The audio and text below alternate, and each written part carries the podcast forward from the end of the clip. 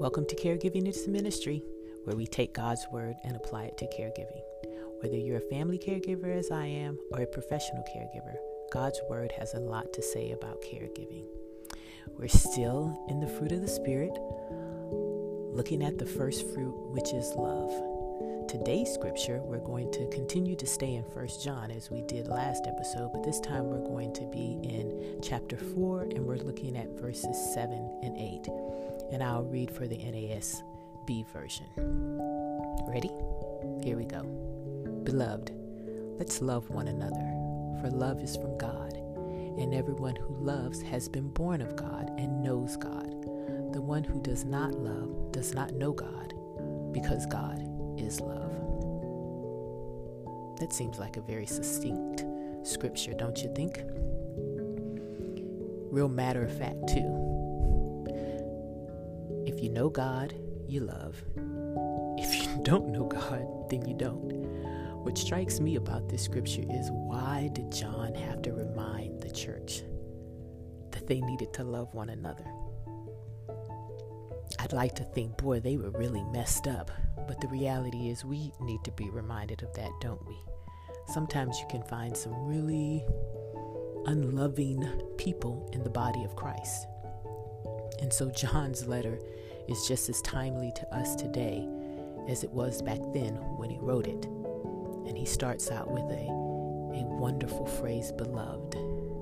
We are all beloved, we're loved by God. And he encourages them to love one another and reminds them that love is from God, not hate, not judgment, not vengeance, but love. What a powerful declaration. Go, John goes on to say that as children of God, if we don't love, then our relationship with God comes into question. Because love is who He is. How can one say that they have a relationship with perfect love and not turn around and love others? It seems like a contradiction, doesn't it?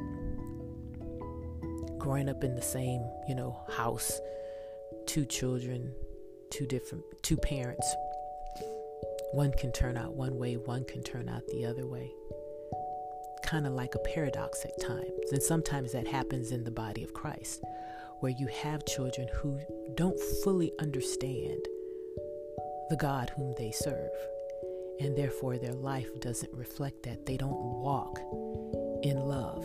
And I think this is why John had to remind us that as children of the Most High God, we are to love each other first because scripture tells us that's how they'll know that we're disciples of Christ by our love for each other. And then that love that gets extended outside of us to our communities and our environments that point them to the fact that there is a creator who loves them and who cares for them. That's how they know that we are of God by how we love them, how we love each other.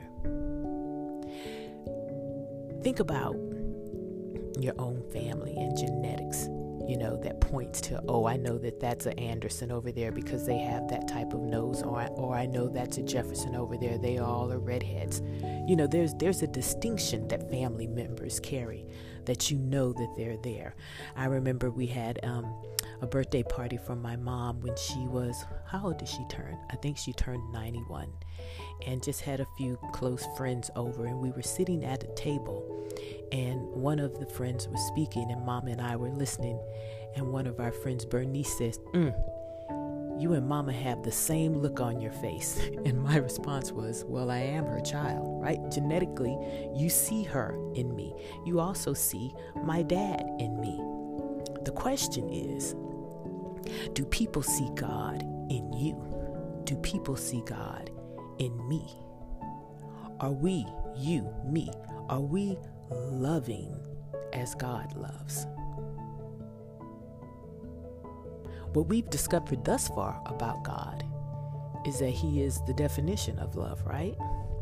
And so now we are without excuse as to what the biblical definition of love is. God dispenses His love lavishly, it is unconditional. But do we? When people have an encounter with you, do they say, hmm, there was something different about that person? She had the opportunity to just lay into someone, but she didn't. She spoke her ground or he spoke her ground, but they did it in love. We are to love by not remembering people's wrongs, by not dredging up the past, by not being bitter, not having a bad attitude. We are to learn from our Savior the example of love, and we are to extend that to others. How we love is not just the loved one that we're caring for in this season, but it's everyone that we encounter the people at the grocery store, getting gas, your job, other family members. It's everyone. I remember a friend saying long, long time ago that being a Christian was hard. And I knew exactly what she meant. Not that it was impossible, but God wants us to emulate Him yet we're still in our fleshly bodies, we have to learn how to allow the Holy Spirit to really work in our hearts and to allow Him to take over. And that means setting aside what we would like to do. My mother used to say, I'm going to give her a piece of my mind. Well, the Holy Spirit may tell you not to do that. Instead, the Holy Spirit may tell you to go ahead and bake a chicken and take it next door. That's walking in love. And you do that for everyone. But don't forget the first part of the scripture. It says, Love one another. So the person whom you're caring for during this season of caregiving is the person that you need to love. Not first, but second, because you love God first. But then you love your care, the person you're caring for, your husband, your wife, your daughter, your son, your aunt, your uncle, your grandma, your grandpa, your cousin, whomever it is that you're caring if it's a family care, family uh, member that you're caring for. Sometimes it could be easier to love that person, but if you remember how they were and they weren't real pleasant, sometimes that can be difficult, but you have to let that go. If you're a professional caregiver, you may not know everything about the person whom you're caring for, all of their history. You just see where they are right now. But never forget that God has placed you in that home for you to be a blessing to them, for you to demonstrate love to them, that your caregiving shows them that you have a relationship with your Creator. Never, never miss an opportunity to recognize that what you're doing brings honor and glory to the Lord.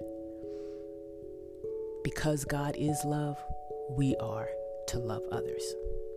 Hearts and minds clear? Good. Let us pray.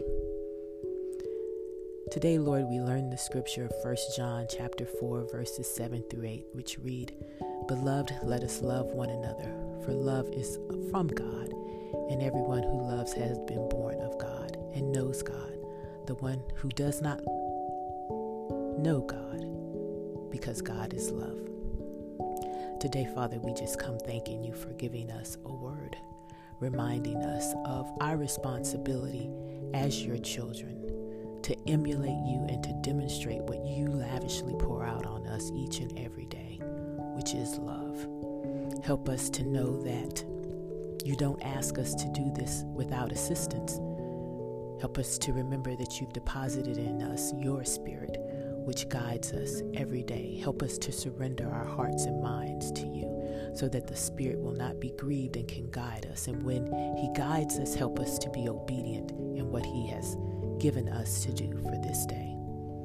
Caregiving isn't an easy thing to do, but when we recognize, Father, that this is where you've placed us, that you've given us this so that we can grow in you and so that you can use us to minister to others, it makes it easier.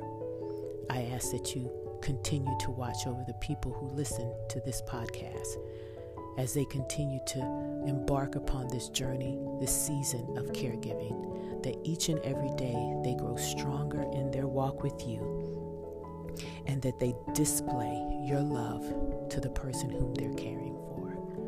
Watch over them. If it is your will, I ask, Father, that you do what only you can, which is a miracle, and allow their loved one to be restored back to health. If this is not your will, then help us to accept your will and to accept it with